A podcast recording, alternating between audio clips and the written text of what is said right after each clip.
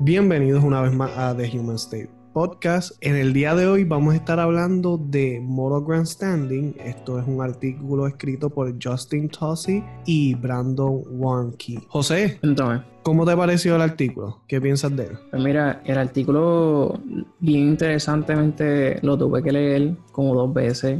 Ok. Está bien escrito, se entiende la información, pero algo bien profundo, ¿no? Aunque nosotros todos y todas dialogamos todos los días, en realidad eso es una forma de discus- discusión moral, ¿no? Entonces, de verlo de algo social, de algo general, a un artículo que te abre sobre lo que es moral grandstanding o lo que es el discurso moral, tuve que leerlo varias veces para poder como que hacerle, como que caer, ¿no? Sí, sí. ¿Qué, qué fue para ti, Roberto? Pues mira, igual yo tuve que darle dos pasadas a la lectura porque para mí está bien interesante, súper interesante. Y sí está bien escrito en el hecho de que te pone los puntos como siguiendo un bosquejo. Es algo como que tan trivial que ellos quieren traer, mira, eh, lo malo del grandstanding, pero a la misma vez te tienen que aceptar que en algunas ocasiones es como que necesario. Correcto. Entonces tú vas leyendo y yo leí una mitad, después tuve una discusión con alguien y seguí leyendo y como estaba fresh de esta discusión, pues empezaba a ver todo desde el punto de vista de la discusión que había tenido. Y es como que, diablo, esta persona está haciendo esto y esta persona está haciendo esto. Y era como que, wow, wow, wow, DH, esto está en todos lados Cierto. quizás nosotros ahora mismo hablando de esto y dando nuestras opiniones, estamos haciendo moral grandstanding. Posiblemente, y, y me da tanta gracia que diga eso, porque durante esos dos o tres días que, que las noches tomaba una o dos horas para leer y para leer, después de leer el artículo en su totalidad, yo estoy viviendo con va- varias gente, ¿no? Estoy viviendo con, con ocho personas en una casa grande, y veía las discusiones que ellos tenían, y yo me les quedaba mirando y decía, este tipo estará haciendo grandstanding ahora porque se está basando en algo que ya mismito vamos a orar y esta otra persona se está basando en esta otra cosa. So, es difícil decir, José, jamás en la vida se ha hecho con standing mientras ha estado orando en un discurso moral, ¿no? Eh, y como tú dijiste, posiblemente ahora mismo estamos hablando de esto y tal vez, no sé, no salga de esa forma. Sí, Pero sí. hay que llegarle a eso, ¿no? Hay que llegarle a lo que es el grandstanding, que es un grandstanding moral. Yo no le encontré ninguna traducción al español. Grandstanding. Pues yo bien, este, buscando artículos o algo así, nada, absolutamente nada. Yo me fui a Translate, obviamente pues moral, sabemos que es moralidad. Claro. Y el grandstand lo llevaba a como que al aspecto legal, este, como cuando tú estás frente al- a un jurado, pues tienes que hacer grandstand, tienes que estar como que argumentando desde esa. Pero vi que lo más cercano es como que engrandecimiento, tiene que ser algo que, que se busca engrandecer. Claro, claro. Entonces, yo le voy a dar una traducción aquí y vamos a decir que se llama engrandecimiento moral. Esa va a ser la traducción en, en español. Creo que eso es una buena traducción en, y habichuela. Engrandecimiento moral. Exacto. Sí, sí, suena bien. Incluso va con lo de que vemos como un discurso moral, una discusión moral normal o lo que se espera versus, ¿cómo es que se dice la palabra? Engrandecimiento. Engrandecimiento. Engrandecimiento moral. Wow. Ok. Entonces, ¿cómo llegamos a esto? ¿Sabes? ¿Cómo llegamos a identificar un engrandecimiento moral versus lo que es meramente una discusión moral? Sí, un discurso normal versus el grandstanding. Correcto. Voy a seguir usando grandstanding porque es lo que tengo como que chupado ahí en el cerebro, pero nada, para todo aquel que nos- escucha, en español es engrandecimiento moral. Según nosotros. Es correcto. Pues vamos a definirlo, va. Entonces, un discurso moral, eso la gente lo escucha y piensa que es algo que se da en las universidades solamente o que se da entre eh, cuando tú prendes las noticias y ves a, esta entrevista de reporteros o tal vez cuando estás viendo a dos personas ya viejitos en la plaza hablando sobre temas y tal vez discurso moral te viene a la mente algo así, ¿no? Te viene algo fuera de lo que tú haces en tu diario vivir, pero, pero no lo ves, ¿verdad, Roberto? No, no. nosotros a cada rato estamos hablando de, de moralidad, de las situaciones con la política, la injusticia, el racismo, este, lo que sucede también, el racismo hacia la persona blanca, ¿verdad? Porque ellos tienen un privilegio blanco, eso sí está establecido. Sin embargo, muchas personas de tez blanca, eh, estamos hablando especialmente en Estados Unidos, no son este, culpables de tener eso, de, de que su color sea blanco y que tengan ese privilegio blanco. Y muchas veces ni siquiera se aprovechan de eso. Viven su vida normal, no van a dejar de coger un trabajo y, y van a decir, ah, yo no voy a aplicar para aquí porque para aquí aplica mucha gente de color y como yo soy blanco, pues yo tengo un privilegio blanco y probablemente a mí me van a coger. No, están peleando, está, la vida se trata de sobrevivir. Sí, claro, claro, de buscar recursos, ¿no? Exacto. Sí, no, y es lo que yo he visto por acá, que la gente, y está muy bien que si en un en un discurso moral uno quiere hablar de lo que es el white privilege, ¿verdad? Como le dice en, en inglés, privilegio blanco, eso está muy bien. Eh, sin embargo, cuando ya se utiliza la identificación de un privilegio blanco para hacer white shaming, pues eso, eso está bien. ¿Eso es un discurso moral o estaría entrando hacia otra área? hay muchos temas que se hablan diariamente, que se utilizan en eh, un discurso moral, que se habla de la moralidad, eh, inclusive en nuestra, posiblemente en, nuestra cultura, como lo es la corrupción política, como lo es la mala utilización de recursos que se ve en todo Latinoamérica, ¿no? En algunas naciones más que otras. Sobre esto es algo que todos los días nosotros hablamos. Nosotros lo vemos en las noticias, cuando te vas al supermercado, que ahora no se puede porque tienes que usar máscara, ¿no? Pero te ibas para el supermercado y te encontrabas con el vecino de dos, de dos calles atrás y empezabas a hablar de cuál es el mejor equipo de de pelota. ¿Por qué este es el mejor equipo de pelota? ¿Qué pasó en tal sitio? ¿Qué pasó con tal político? Para mí eso es a base de un discurso moral. Correcto. Pero cuando llegamos al grandstanding, cuando llegamos a eso? Pues mira, según el artículo, en la página tiene como número 199, dice y traduzco el grandstanding o engrandecimiento moral es el uso del discurso moral que intenta que otros hagan juicios morales sobre ellos, principalmente que son dignos de respeto o admiración por tener una calidad moral particular. En Arroyo Habichuela es una persona que habla con la intención de recibir la admiración o la aprobación de un grupo, mm. ¿verdad? Porque dicen que son dignos de respeto o admiración, están buscando verse más grandes, engrandecerse ante las personas presentes y en ocasiones que vean, mira, este es más moral que todos nosotros y por ende es digno de admiración. Claro. A mí me vino a la mente rápido, primero que todo, la política. Definitivamente. Yo rápido entré a los debates de este político que viene y empieza a hablar a la comunidad cristiana y a veces ese político le importa un bledo la, la religión y le importa un bledo llevar una vida realmente moral como está proclamando en su discurso. Pero viene y dice, no voy a aceptar la homosexualidad, no voy a aceptar esto, no voy a aceptar esto otro, para recibir, verse más moral, como que, wow, mira, este no, no tiene break con el pecado. Se eleva moralmente y recibe el apoyo de la comunidad cristiana que tiene esa creencia de que con la homosexualidad no hay break. Exacto, se, se eleva con la moralidad de ese grupo religioso. Y luego a la semana que viene se va a un show o a una radio a hablar, a comunicar sobre cómo está a favor de, la, de, la, de los derechos de la comunidad LGBTQ, ¿no? Que no está nada malo. Pero entonces ahí, ahí vemos un, un, ejemplo del grandstanding. Con esta población se quiere hacer el más, el más moral el más de que estos son mis ideales y luego acá también. Ahora, ¿cuál de los dos es en realidad? Pues no sabemos, ¿verdad? Esto es un hipotético, pero eso es algo que vemos en día en día. No, y también pasa dentro de la religión, porque a mí lo que estaba comentando, la segunda mitad, estuve un debate con un pastor y cuando yo vi, yo dije, diablo, este tipo quiere ser un pilar cristiano que no ni siquiera con los simbolismos se juega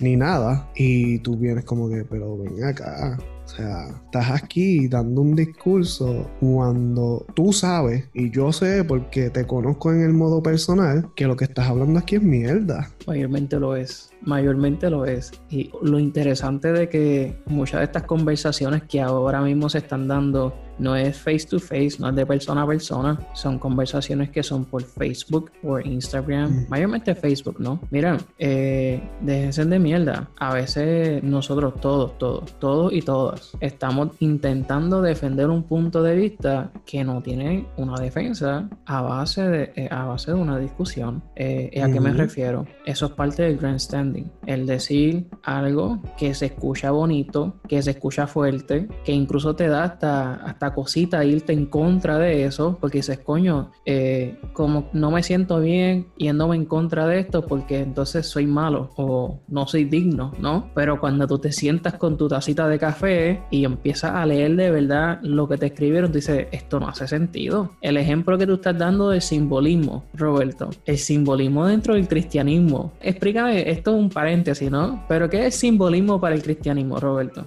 Mano, este, o sea, cada religión tiene tiene su, su simbolismo, ¿verdad? Y ejemplo, los evangélicos, católicos, el cristianismo en general, una de las cosas que venera como un símbolo es la cruz. Sin embargo, la misma palabra te dice que tú no vas a adorar imágenes. O sea, te está excluyendo que no tengas símbolos que, que se vuelvan tus dioses. La misma palabra que tú estás defendiendo y estás utilizando para defender X simbolismos, en el ejemplo que yo estaba debatiendo, el arcoíris y la bandera gay. Mm. O sea, están diciendo, no, están utilizando la bandera gay para mofarse del de, arcoíris, creación de Dios y promesa de Dios. Loco, tú te crees, realmente tú te crees que el que se inventó la bandera gay dijo, espérate, voy a usar esto del arcoíris porque quiero joder a los cristianos. O porque dijo, espérate, aquí hay varios colores y la comunidad LGBTQ somos variados como esto. Claro, por la misma definición de la comunidad, es una comunidad diversa. Es correcto. Entonces no podemos, si, si usamos colores para dar un, sentido artístico que posiblemente de ahí que sale la persona que no sé quién es que hizo la bandera de la comunidad pues hace sentido que utilice varios colores para identificar la diversidad que hay y que existe dentro de la comunidad LGBTQ porque ahora le añadieron unas, unas cuantas más que honestamente ni me acuerdo con todo respeto verdad esto es información que todos los días cambia no se queda quieta pero ahí tuve Roberto, el ejemplo que tú estás dando, esto es grandstanding, ¿sabes? Bien fino, bien fino, ¿no? Pero, pero eso es grandstanding, eso es llegar a un punto moral donde la persona no es meramente, yo creo que quería verse tal vez como, como el más conocedor o el protector de, de la fe, o el protector de yo no sé qué. Si de verdad vamos a proteger algo. Del símbolo, porque no estaba protegiendo ni siquiera la fe, estaba protegiendo símbolo. el símbolo del arco iris, que una bandera gay y un arco iris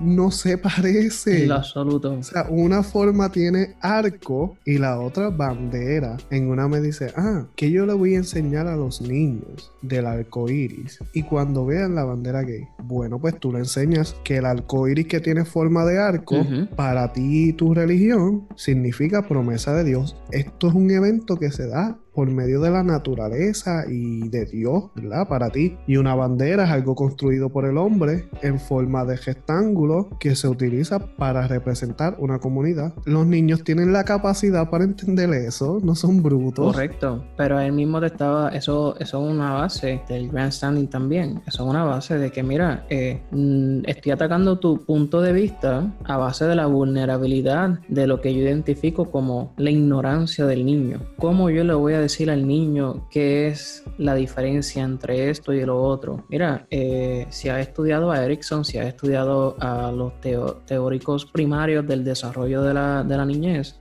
a veces le quitamos bastante credibilidad a lo que es un niño. Un niño no es bruto. Sí está aprendiendo, sí está pasando por procesos de cambio, pero los niños tienen la capacidad de entender y diferenciar, ¿no? Pero es que se nos hace más fácil este, crear un juicio de que eh, un niño por definición no sabe y por ende yo le tengo que enseñar todo. ¿De verdad le estás enseñando o meramente le estás haciendo un copy and paste de lo que tú entiendes? Exacto, no, es, literal una doctrinación. Estás, no, no le estás enseñando a pensar, le estás enseñando que la verdad es de X forma y que él no puede pensar de otra forma. Y eso es peligroso. Que, ¿verdad? Dentro de la religión tienes la idea de que si la persona no cree en eso, te vas para el infierno. Y es este, un castigo eterno y todo eso. Y la persona que cree en eso, pues sí pasa por el sufrimiento de que, ay, voy a perder a esta persona, se va a ir eh, al infierno y bla, bla, bla. Claro. Pero la palabra tiene también información para actuar en estos casos. Te dice la salvación es individual. Te dice, mira, te estás preocupando por cosas terrenales. Porque si tú quieres que esa persona esté ahí. Por el amor que tú sientes aquí en la tierra.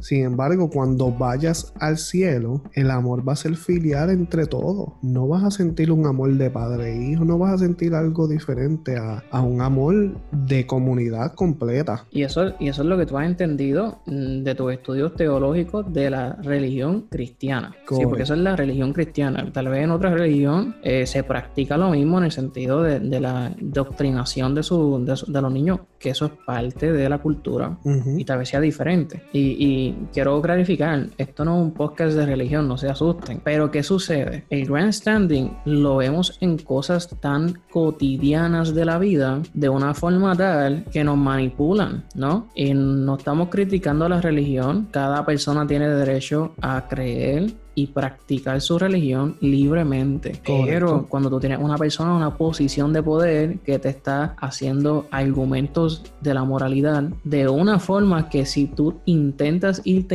fuera de lo que te están diciendo, te hacen sentir como el menos, ¿cómo diría? El menos... Que eres un ignorante, un pecador. Unworthy, este, estaba pensando. Que eres unworthy de, de, llamarte cristiano, que eres unworthy de, de participar de una iglesia o de participar de una célula de una iglesia, dando el ejemplo de la iglesia. Podemos cambiar el ejemplo a la política nuevamente. Eh, de donde nosotros somos, hay dos partidos primarios, ¿no? Y si tú no estás de acuerdo con todo lo que te dice X persona de este partido, pues eres unworthy en un sentido de ser partícipe de ese partido. Y yo te seré honesto, para mí que los partidos se quemen. partido no debería de existir, pero eso es otro tema para otra, para otra charla. Eh, y por eso, cuando este señor que nos hace, el, ¿cómo que se llama él nuevamente, el, del artículo? Justin Tosi y Brandon Warren. Cuando estas personas escriben sobre moral grandstanding, algo que a mí me, me voló de la cabeza es que te hablan sobre cómo esto es un proyecto de vanidad, ¿no? En base de. Pero te dicen que el grandstanding no es específico de una forma, sino que es como una constelación. Y lo interesante de las constelaciones es que hay que observar bien los puntos para ver la, figura que la constelación nos está haciendo, ¿no? So, el grandstanding no es algo de que ahora vamos a ir donde el pastor o el alcalde del pueblo y decirle, ya, ahora tú eres un manipulador. Ese no es el punto. Tú eres un, un engrandecedor moral. Eres un engrandecedor moral. Eh, eres un, un, pastor de ovejas ciegas. No, no, no, no. El punto es que el, grandstanding se hace y se practica dentro de los discursos morales, que eso pasa todos los días. Todos los días hablamos de lo que es la moralidad. Vamos a hablar de, de los rasgos. Sí, sí. Y nos indica que tiene dos rasgos centrales el artículo, que es el recognition desire, el deseo de ser reconocido, y la expresión engrandecida. Yo saqué varios puntos de el, deseo de ser reconocido y dice, desean que otros lo vean como moralmente respetable. Desean ser respetados por tener una moral noble. Claro. Ellos utilizaron la palabra paragon of morality, que esto es como que un luchador por, por ese ideal moral. Desean ser reconocidos por su propio grupo como un líder moral. Esto es lo lo que estábamos hablando de, ¿verdad? Los, los políticos y, pastores que se van bien moralistas por su área, pero no siempre es porque es lo que creen, es lo que siguen, es lo que aplican en su vida. Es porque gente me está viendo y yo tengo que ser el más moral. Sí, que me vean que estoy en el lado correcto. Correcto. Desean ser reconocidos también por el grupo contrario y que el grupo contrario diga, wow, espérate, este tipo, diablo, qué moral. Yo me voy a cambiar para el lado de él porque mi grupo es moral, muy moral, pero este tipo, wow, no, se pasó. Y el que más se ve es impresionar una audiencia. La expresión de engrandecimiento nos dice que se expresan con el propósito de satisfacer el deseo de reconocimiento. Algo que quiero añadir ahí, Roberto, es que a mí me dio tanta gracia cuando yo soy bien visual, yo tengo que dibujar, ¿no? Y cuando yo intenté posicionar a la persona que está buscando esta recognition, me dio tanta gracia de que es una persona que quiere estar en el centro y que lo vean meramente eso, que con los que él, la persona está de acuerdo, que lo vean como que sí, mira, coño, este está en, la posición correcta, ¿no? Eh, muy bien, eh, tal vez por, porque es un líder de una comunidad, tal vez porque tiene una posición de importancia, o meramente para que le sigan dando likes a los comentarios de Facebook que la persona hace. O de momento eh, quiere también esa recognition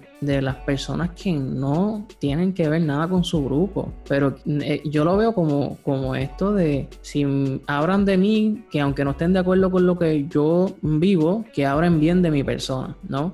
Asegurarme de que mi persona no sea atacada, que es lo que dijo Roberto, esto de que coño, este, no creo nada de lo que esta persona piensa, pero wow, mira, digno de digno de, de, respeto, digno de esto, digno de lo otro. Y que esto yo lo, yo siento que esto pasa mucho en los, en los social medias, que hay un cojón de personas viendo tu comentarios en Facebook actualmente, si no lo sabías, ¿verdad? Que te vean impressive, que te vean, que diga, wow, esta persona sabe defender su punto de vista, wow, esta persona sabe escribir. Mano, o sea, el hecho de, y yo, yo estoy a favor de Black Lives Matter y este movimiento full. Tema caliente también. Sin embargo, he visto tanta gente compartiendo tanta cosa a favor de esto y cuando tú le preguntas, porque el compartir información es bueno es muy bueno porque quizás es lo único que tú puedes hacer, ¿verdad? Y hay gente que dice, ah,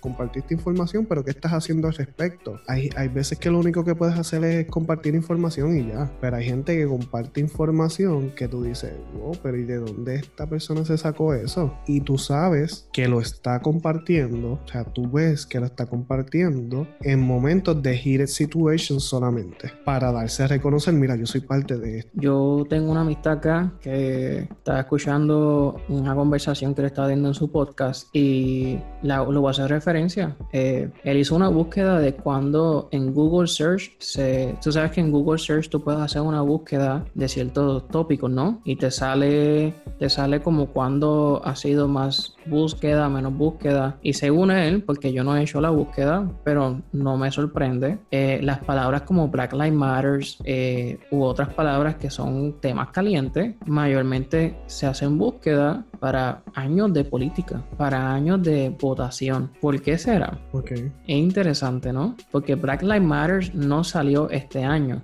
Eso no, eso no es un movimiento que se surge en el, 2020. Es un movimiento que ya lleva sus siete años. Y mm, mi experiencia es en los, medios sociales. Algunas personas que son, son cercanas escriben y le dan share, pero cuando intentas hablar sobre el, movimiento de Black Lives Matter lo ven como si fuera algo que se desarrolló este año y no lo es. Pero, pero ¿por qué entonces cada, cada cierta cantidad de años tiene más auge que otros? Y la pregunta es, ¿el movimiento de Black Lives Matter se está afectando tal vez por algún tipo de grandstanding? Tal vez un grupo de personas en la política que se está aprovechando de un movimiento que tiene validez en un sentido aquí en los Estados Unidos y bueno, empezó en Estados Unidos y cuando sucedió la situación, creo que hasta en Inglaterra y en otras áreas de Europa estaban también dando su apoyo. Sí. O sea, algo, algo interesante. No sé si por ahí va tu punto. No, no, porque, ¿verdad? Yo puedo ver algo que está sucediendo en otro país y yo apoyarlo. Claro. Mi argumento es que son, hay personas que comparten por todos alrededor mío están compartiéndolo, yo voy a empezar a compartir. Yo, Roberto Fernández, yo compartí cuando se hizo el movimiento de subir la foto en negro y no subir más nada. Y aún así, me sentí como que no estoy haciendo nada por el hecho de que yo no me paso en Facebook metido,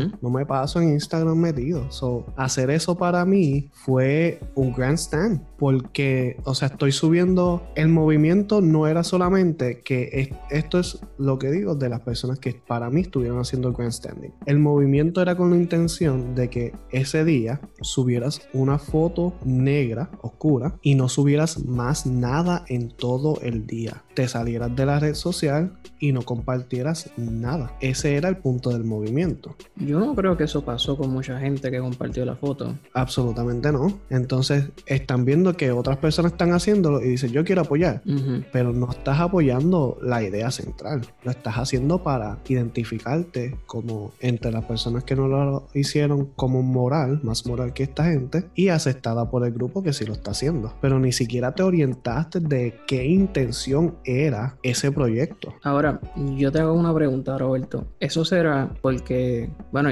me imagino que fueron miles de personas que, hicieron eso, ¿no? Que siempre lo hacen. Eso será porque estas personas quieren que los vean como parte de un movimiento que socialmente tiene validez, actualmente tiene validez. O sea, que lo están viendo como algo que es necesario, que sí es correcto, que todo el mundo tiene que hacerlo. O es porque se van a sentir juzgados de que si no lo hacen, están en contra de ese movimiento. ¿Cuál sería? Yo entiendo que un poco de las mm. dos. ¿eh? O sea, la incomodidad puede entrar porque, mira, está pasando esto, yo sé que tiene validez moral y debería apoyarlo. Quizás no me siento tan de esto porque e, este tipo de discusión moral drena y quizás gente no se sienten moralmente energizados para entrar en la discusión, pero como todo el mundo lo está haciendo, yo debo hacerlo también. Yo lo apoyo, no me siento con las ganas de estar posteando cosas, pero lo hago porque todo el mundo lo está haciendo. Lo digo por experiencia propia. O sea, yo no compartí en ningún momento Black Lives Matter ni nada de eso, porque de por sí yo no comparto cosas en las redes.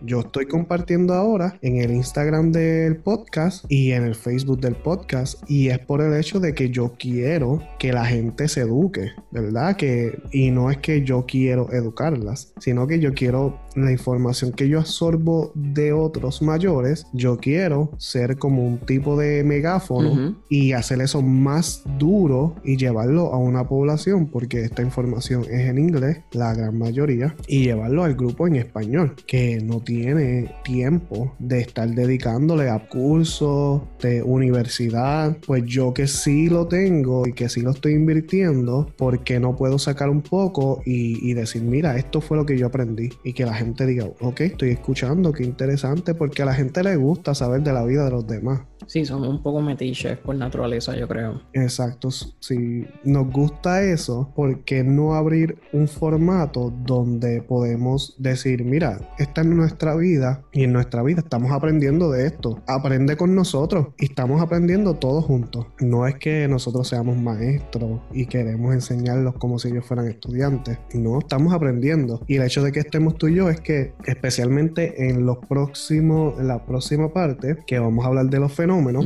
y quizás al final que hablemos en sí de la moralidad del Grand Standard, cuán bueno, cuán malo puede ser, si es súper malo, por qué va a ser malo, si es bueno, en qué sentido es bueno. Pues vamos a ver que tenemos diferencias. Y yo sé que hay gente que se va a identificar contigo, hay gente que se va a identificar conmigo y hay gente que nos va a escuchar a nosotros dos y va a llegar a su propia manera de pensar. Y quizás su propia manera de pensar sea mejor que la de nosotros. Claro, no, no, y, y en ocasiones también vamos a tener, vamos a ver las cosas más similares, ¿no? Eh, como por ejemplo, en el caso de, este podcast, ah, de, esta grabación, el, el Moral Grandstanding para mí sí existe. Yo creo que también para ti sí existe. Sí, Eh, lo que tal vez tengamos diferencia es que se visualiza más cuando lleguemos a lo que es la modalidad del Grand Standard. Ahí es tal vez donde tengamos nuestras diferencias. Pero de que existe, existe. Y hablando de, para, para concluir tal vez el tema de Black Lives Matter, que yo sé que es un tema caliente, ¿no? No un tema que es fácil de hablar, no un tema que es fácil de comunicar, porque es un tema que sí toca la vida de muchas personas, no solamente en los Estados Unidos, sino en el mundo entero. Y lo, lo que a mí me preocupa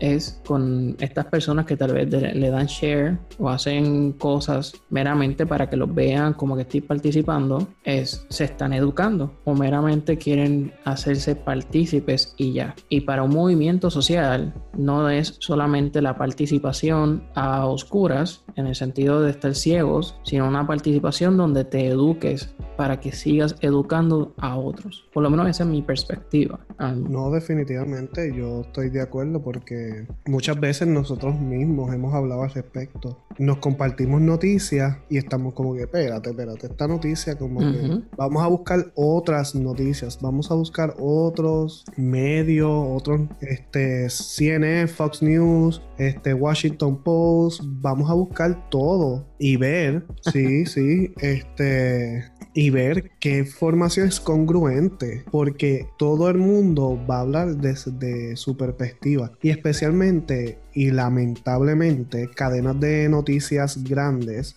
son amarillistas. Sí. Son cadenas que están inclinadas hacia una visión política y van a llevarte la noticia desde un punto de esa visión. Correcto. E, entonces, cuando la gente consume eso, tiene que tener eso, o sea, debería, ¿verdad? Tener el entendimiento de no solamente la noticia que me estás dando, sino la intención de la noticia. Y el, y el ejemplo perfecto, by the way, para la gente que no abre puertorriqueño como nosotros, amarillista es una forma de decir sensacionalista, que quieren llevar un tema de una forma sensacional, dirigido hacia eh, la posición política y no política de gobierno, sino política de pensamiento, que tal vez ese medio noticiero se haya inclinado, tal vez porque le están pagando más dinero, vamos a hablar claro, ¿no? Eh, muchos, muchos de los medios noticieros están comprados.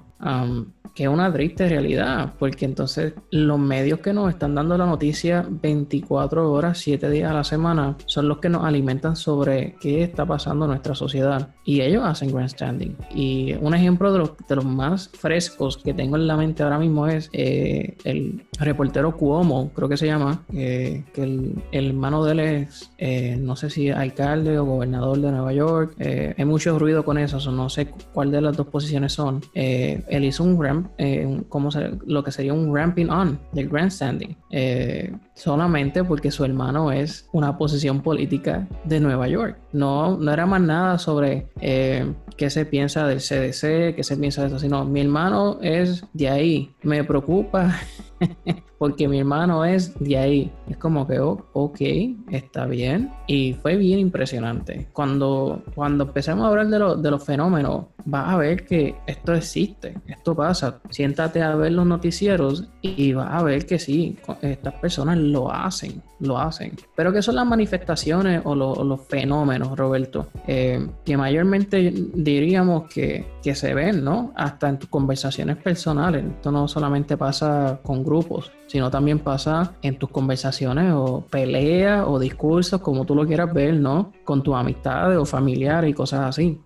Bueno, el artículo nos trae cinco fenómenos, porque ellos cuando están haciendo el artículo mencionan que esto es un paradigma y que ellos se van a centrar en ciertas partes del paradigma para dar a conocer a una población más general que es el Grand Standard y al final dicen que a lo mejor conociendo dos o más personas en un grupo que alguien está haciendo grandstanding, pues esta manifestación deja de existir en esos grupos. ¿Por qué? Porque ya tú sabes, ah, mira, este está haciendo un grandstanding, vamos a educarlo y decir que deje de estar haciendo eso. Y esto lo que hace es que la gente va a ir aprendiendo, mira, no, espérate, dentro de mi grupo estas personas están haciendo grandstanding, vamos a pararlo. Yo creo que el ejemplo más que todo el mundo hemos pasado por esto es eh, la, experiencia, ¿no? Cuando tenemos a un niño que tiene su, su lloriqueo porque quiere algo, ¿no? Lloriquear es la mejor forma de obtener algo posiblemente no, pero si un papá, una mamá, una abuela, un abuelo se le acerca y dice, bájale, bájale, bájale, comunícate bien, dime exactamente con las palabras que tú quieres y vamos a trabajar desde ahí. Pues el Grand Standard, por esta búsqueda de ser visto como el más prestigioso en la moralidad de su grupo o whatever, como ya hemos identificado los tres puntos, ¿no? Tiene que haber una persona, como dijo Roberto, que le diga, oye, wait, wait, wait, vamos a bajarle la, la vamos a bajarle, dale de piso, relax, siéntate, vamos a hablar. ¿Cómo se manifiesta esto, Robert? Mira. Son cinco, ¿verdad?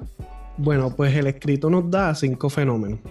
El primero es piling on. Piling on en español sería como que acumular sin embargo, aquí no es acumular varios argumentos diferentes. Es que varias personas, generalmente el Grand Standard, dice en el debate lo que ya se dijo y lo utiliza, pero no aporta nada nuevo al debate. Cuando yo estaba leyendo esto del piling on, me vino a la mente, Roberto, cuando nosotros estábamos en la escuela superior. Bueno, cuando estábamos en el, tiempo, ¿no? Porque tú, y yo nunca estuvimos en, la, el mismo tiempo, pienso yo, no me acuerdo. no estuvimos en la misma escuela tampoco. tampoco. Pues eso es parte de. Y tú tenías este grupo de amistades que tal vez eran tres o cuatro chamacos, tres o cuatro personas, ¿no? Y siempre hay unas personas dominantes, que son las más que hablan. De momento venía uno y te decía, no, fumar es malo porque el maestro nos habló de los efectos del tabaco y esto, esto, lo otro. Y vino el otro y le dice, nah, en realidad haz lo que te, haz lo que te dé la gana, que se joda. Y viene esta tercera persona y y dice, no, no, no, fumar es malo porque el maestro nos habló del tabaco y de esto, esto, esto, lo otro, y meramente repite lo que el otro dijo para ponerse en una posición donde tal vez el primer amigo lo vea como que más que más moral, más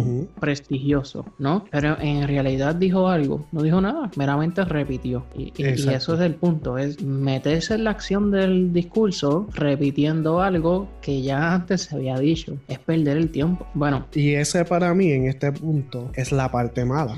Generalmente en discursos morales de la alta sociedad, tú tienes un tiempo. Los políticos, los pastores, aún, vamos a ser high true, aún en la comunidad general, las personas no se pasan el día entero debatiendo. Eso tú sabes que tú tienes un tiempo limitado para debatir. Cuando tú repites lo que ya se dijo, estás malgastando ese tiempo y no estás aportando nada nuevo a la conversación. So, si no aportas nada positivo, se convierte en una cosa mala, especialmente si lo estás haciendo con la intención de verte más moral. Yo no diría que se convierte en algo malo, ¿verdad? Porque hasta el mismo artículo nos dice que el Grand Standard no es por esencia una persona mala, ¿no? Pero se pierde el tiempo, ¿sabes? La persona que mayormente hace piling on, yo diría incluso que tal vez hay algo, ex, hay algo más ahí que no le permite tal vez tener hasta un pensamiento propio, ¿sabes? Hay algo más y meramente está buscando ese recognition, esa recognition de que mira, sí participé, mira, sí estoy de este lado, pero tal vez sea A, de verdad no he tenido el tiempo para, para crear mi propio pensamiento sobre este tema, o B, no me siento con la capacidad de crear un argumento propio sobre este tema. Eh, ¿O C? ¿Cuál sería la C? Que para mí C sería, esto para mí es un argumento lo suficientemente fuerte para yo seguir repitiéndolo. Un ejemplo de esto es las ayudas económicas que recibe Puerto Rico de los Estados Unidos. Un argumento que todo creyente del Partido Nuevo Progresista, que es el partido que desea la estadidad, usa. No, Estados Unidos a nosotros nos da ayuda económica. Si no quieres, si eres anti-estado, rechaza las ayudas económicas. Ellos entienden que ese argumento es lo suficientemente fuerte para apoyar que Puerto Rico sea un estado. Y no estoy hablando de qué partido es mejor, qué partido es peor, cuál es mi ideal político. Estoy hablando del argumento. Cuando tú te pones a ver lo que Puerto Rico le brinda a los Estados Unidos versus lo que Estados Unidos le da a Puerto Rico, nada más. Con los taxes en embarque, nosotros le pagamos lo que ellos nos dan de ayudas. Y que la gran, el gran porcentaje de esas ayudas se pagan mediante el embarque, pero también se, se adquiere de otros impuestos, ¿no? A, base de que esas ayudas se deben de identificar porque están muy generales, ¿no? Lo que se recibe de seguro social, lo que se recibe de, de otras ayudas federales que no nos dan lo mismo que en otros territorios o estados, pero eso es otro tema, ¿no?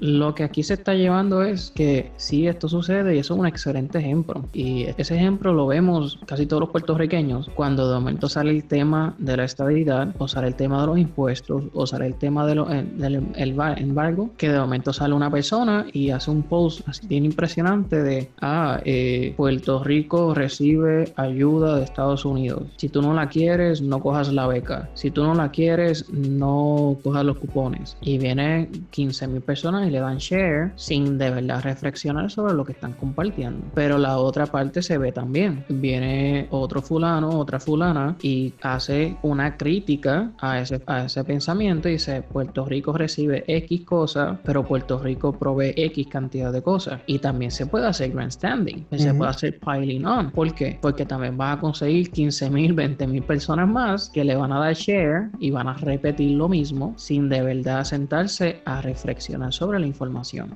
Eh, o sea, el grandstander, como, como yo dije anterior a esto, como se había dicho, no una persona mala. Un grandstander no es igual a una persona mala y luego vamos a hablar de eso, pero sucede. Y eso es un excelente ejemplo de piling on, tú sabes. Eh, incluso yo diría que ahora mismo me dio tanta gracia cuando yo estaba viendo lo de el cheque de 1200 dólares que enviaron.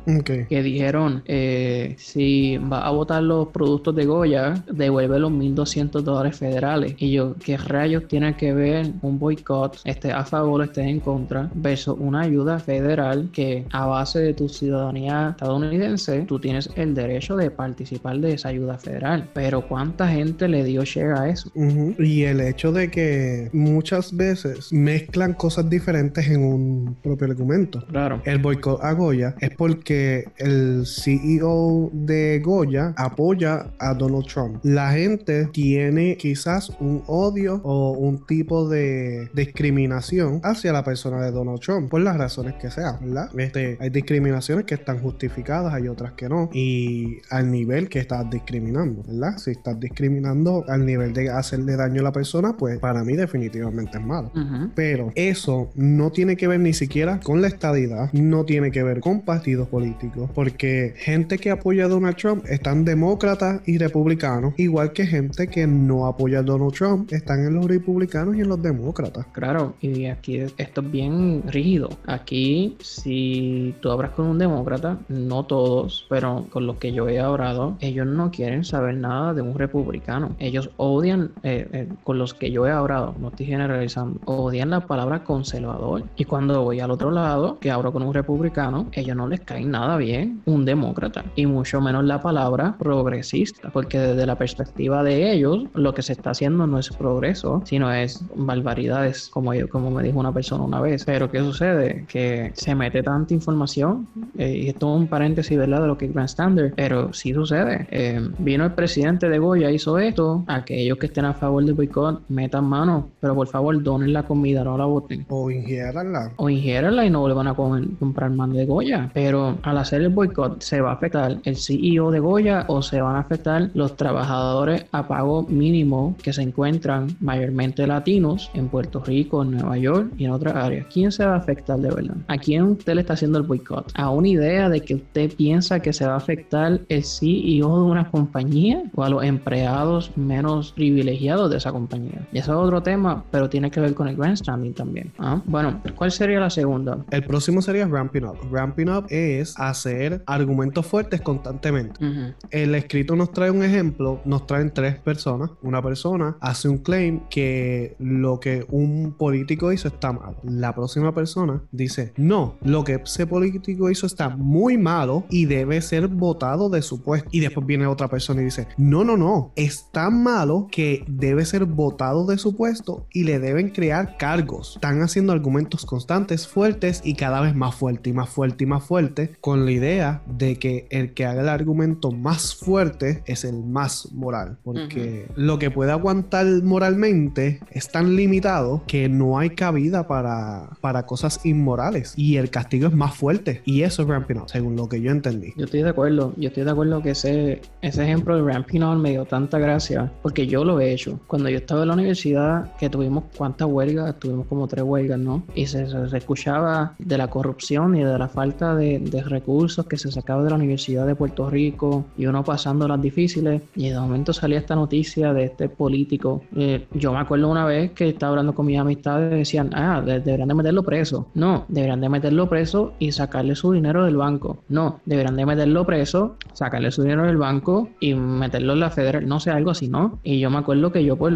meramente, por joder, y estaba, uno estaba molesto, ¿no? Decía, no, deberían de sacar a todos los políticos corruptos, ponerlos en la, en la pared del morro y fusilarlo como los tiempos de antes. No soy agresivo, no se preocupen, pero el ramping no nos puede llevar a ser personas agresivas. O sea, eh, mi ejemplo es una exageración, pero sí sucede. Este Roberto, un ejemplo, Roberto se comió la luz. Ah, a Roberto le deben dar un ticket. No, a Roberto le tienen que dar un ticket y meterlo dos semanitas en la cárcel para que aprenda. No, Roberto deben de meterle el ticket y sacarle la licencia y que vuelva a tomar la licencia. Y de momento hay una persona y le va a decir, ¿sabes qué? Por culpa de Roberto, sabrá Dios cuántas vidas se pueden afectar. Ese, ese muchacho no debería de tener licencia, debería de meterse preso y X y X y X cosas. Y me dice, diablo, coño, wow. Y eso es lo que está buscando ese Grand Standard, que lo vean como que mi argumento es el más válido porque es más fuerte es el más, más punitivo en ese sentido, ¿no? Ven acá, ¿se puede hacer un ramping on eh, en la inversa? Oye, Roberto, que tremendo trabajador, deberían de darle un bono. Y viene otra persona y diga, no solamente un bono, deberían de darle un aumento salarial. Y venga una tercera persona y diga, no, no, no, eh, denle en eso, pero él debería ser supervisor. No, definitivamente, porque se ve que se están haciendo argumentos fuertes, constantes, y están hablando de la moralidad la ética, que es una parte de la moralidad de la persona de Roberto. No, Roberto es tan ético que tan bueno que merece esto. No, no, pero viene esta. Y es lo mismo. Y es, y es gracioso porque entonces eso pasa. Eso pasa día a día y yo me cuestiono, ahora yo me pregunto, contra, ¿cuántos supervisores han llegado a su posición sin querer ser supervisores? Meramente porque tal vez le hicieron un ramping on y dijeron, diablo, este tipo está brutal, es buenísimo, debería darle la oportunidad de que sea supervisor no todo el mundo está listo para ser supervisor. No todo el mundo tiene las capacidades para ser un buen supervisor. Pero ese, ese ramping on me da tanta gracia porque pasa tanto de una forma agresiva como el ejemplo del político, pero también pasa de una forma que sí, tal vez Roberto se va a beneficiar, pero de verdad debería estar en esa posición. Es cuestión de ética, es cuestión de moral.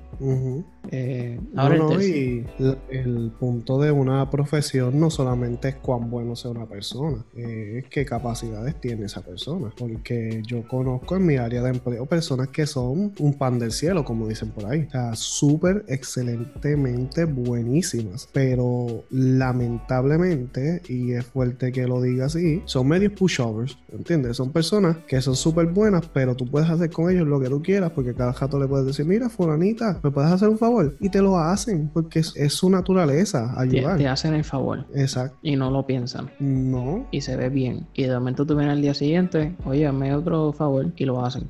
Y lo siguen, o sea, la persona de la que hablo lo sigue haciendo. O sea, yo veo gente que se aprovecha de ella y ella felizmente hemos tenido conversaciones que me dicen, mira Roberto, yo sé que hay gente que se está aprovechando de mí, pero a mí me gusta ayudar a las personas. soy yo lo hago y me lo disfruto. No pienso en que se están aprovechando de mí. A mí me choca porque yo digo, espérate, ¿y dónde están los límites? Uno tiene que poner límites. Ella, pues no, pero no porque ella sea excelentemente buena en su trabajo y como persona puede estar en una posición de supervisora donde la gente le diga, no, no, me voy a coger X días y ella no sepa decir que no porque no sabe poner límites. Wow. Y oye, esto sería ramping on también. Eh, tu supervisora te dijo no a las vacaciones. Tu supervisora, supervisor, no. Siempre, no sé por qué, supervisora, me sale fémina. Eh, y te dice que no a las vacaciones. Y de momento tú hablas con tus compañeros y dices, ya, bro, qué mala esa supervisora. Y sale otra y dice, no, qué mala y, ineficiente. Qué mala persona. ¿eh? Ella se fue de vacaciones, pero tú no.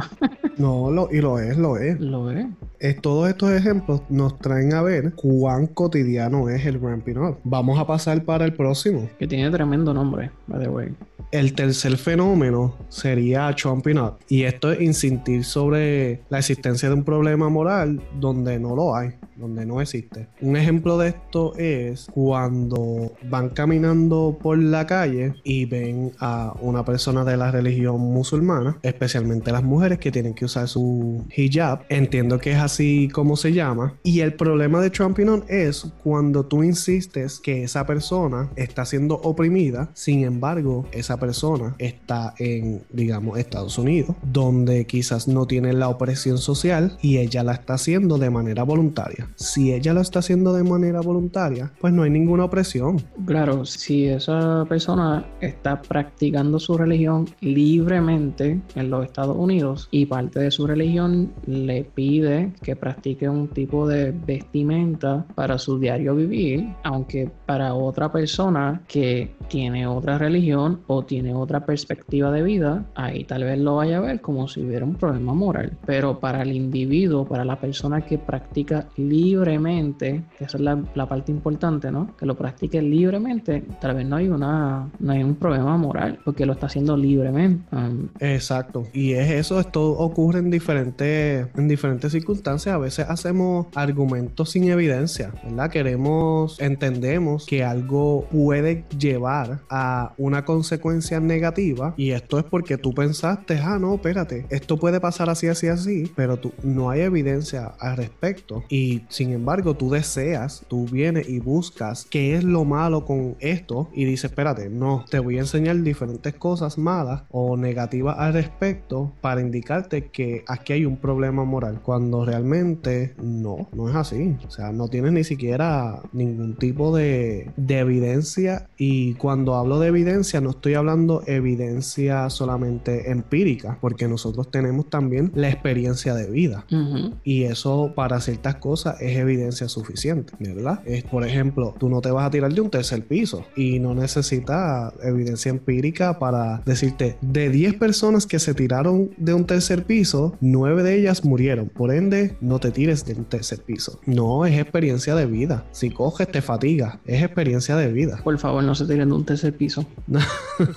no estamos diciendo que se tiren de un tercer piso. No, y estamos hablando de que es experiencia de vida, así que no tienen, no solamente la empírica, sino ustedes saben por experiencia. Lo que estamos llevando es que tu moral es tu moral. Van a haber personas que van a tener pensamientos similares a cómo tú vives tu vida y van a haber otras personas que van a tener un punto completamente contrario. ¿Cuál es la correcta? No está en mí decirte, ni tampoco está en nadie decirle a otros, esta es la mejor forma de vivir la vida. Pero si hay circunstancias y situaciones donde uno puede decir, ¿sabes qué? Esto no se debería de hacer y esto sí se debería de hacer. Eh, obviamente, no te tires de un tercer piso, no hagas eso, no corras hacia, hacia un león porque sabes que te van, te van a comer, ¿no? Pero pues, bueno, continuemos, continuemos. Vamos, José, preséntanos tú las próximas dos. Sí, no, este, estas últimas dos me encantan. Se escucha bien fácil, pero yo entiendo que esto es lo más que vemos en discusiones que tú tienes personalmente con personas de tu trabajo, del Facebook, eh, inclusive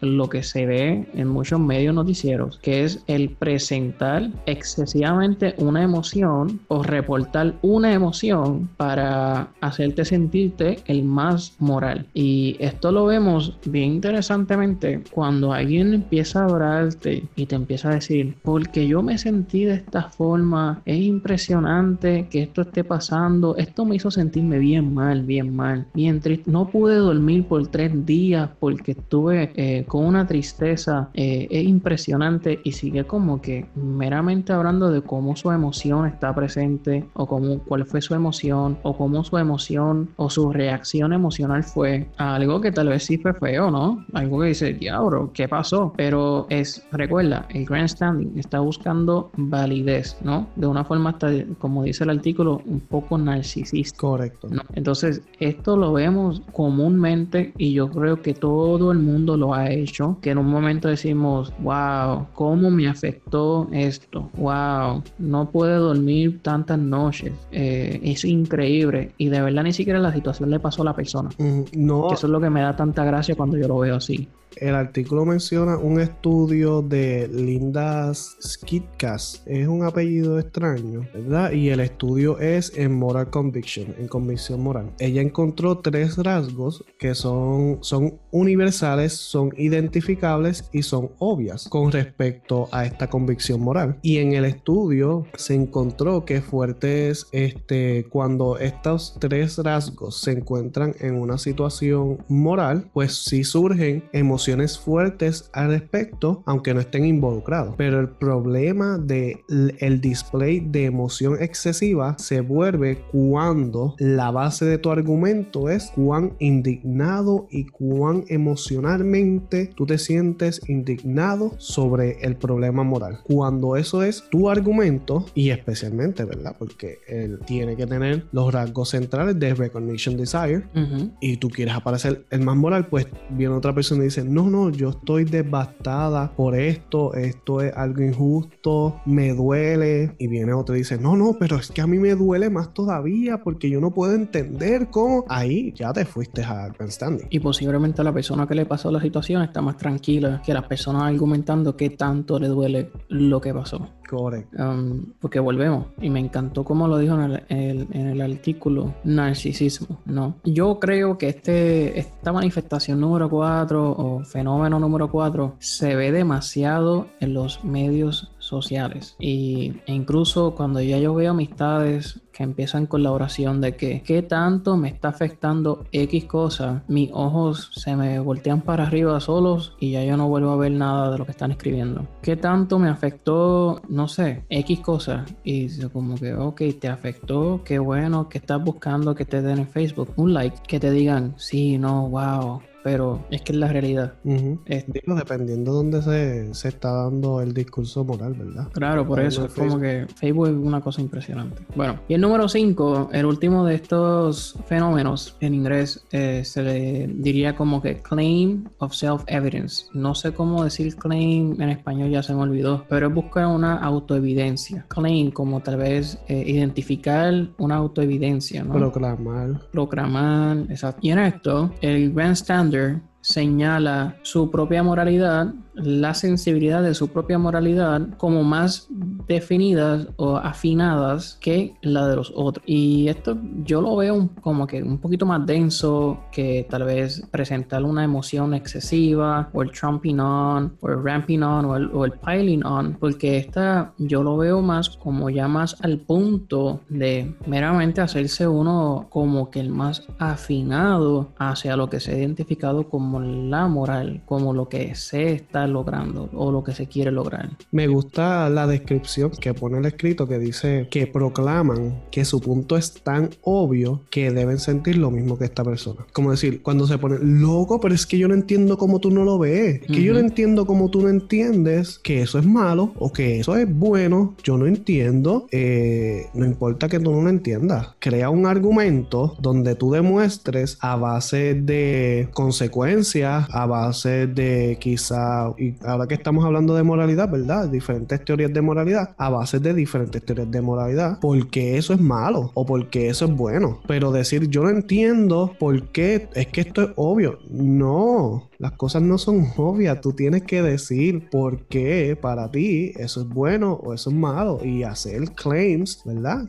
Proclamar cosas que no sean, es que yo lo siento. Ah. Qué bueno que lo sientas, explícalo, porque es que lamentablemente creo que nos han enseñado a meramente expresar y no explicar. Entonces cuando nos encontramos en una situación donde una persona tiene un pensamiento diferente al de nosotros, hacemos eso. Como que, ¿cómo es posible que tú no entiendas lo que yo estoy entendiendo? ¿Cómo es posible? Y sí es posible, porque cada uno visualiza la vida diferente. Cada uno tiene un, un, bagaje diferente. A mí me da tanta gracia, Roberto, cuando en conversaciones que yo he tenido me, me salen con esa. Yo me río. ¿Cómo es posible yo? Ay, ya volvemos. El cómo es posible. ¿Cómo te atreves? ¿Cómo te atreves a estar en contra de esto? Y yo, bueno, en una conversación acá que yo tuve eh, cuando salió lo primario de, Black Lives Matter, eh, querían que se quemara todo. No, lo, no, no los manifestantes. La amiga mía quería que se quemara todo Bien, entonces hacer grandstanding es algo deseado, no deseado, es algo bueno, es algo malo. El artículo nos dice que el grandstanding o practicar el grandstanding no es que te haga una persona mala. No significa que tú seas una persona mala o que incluso no de verdad te importe lo que tú estás defendiendo o lo que tú estás argumentando.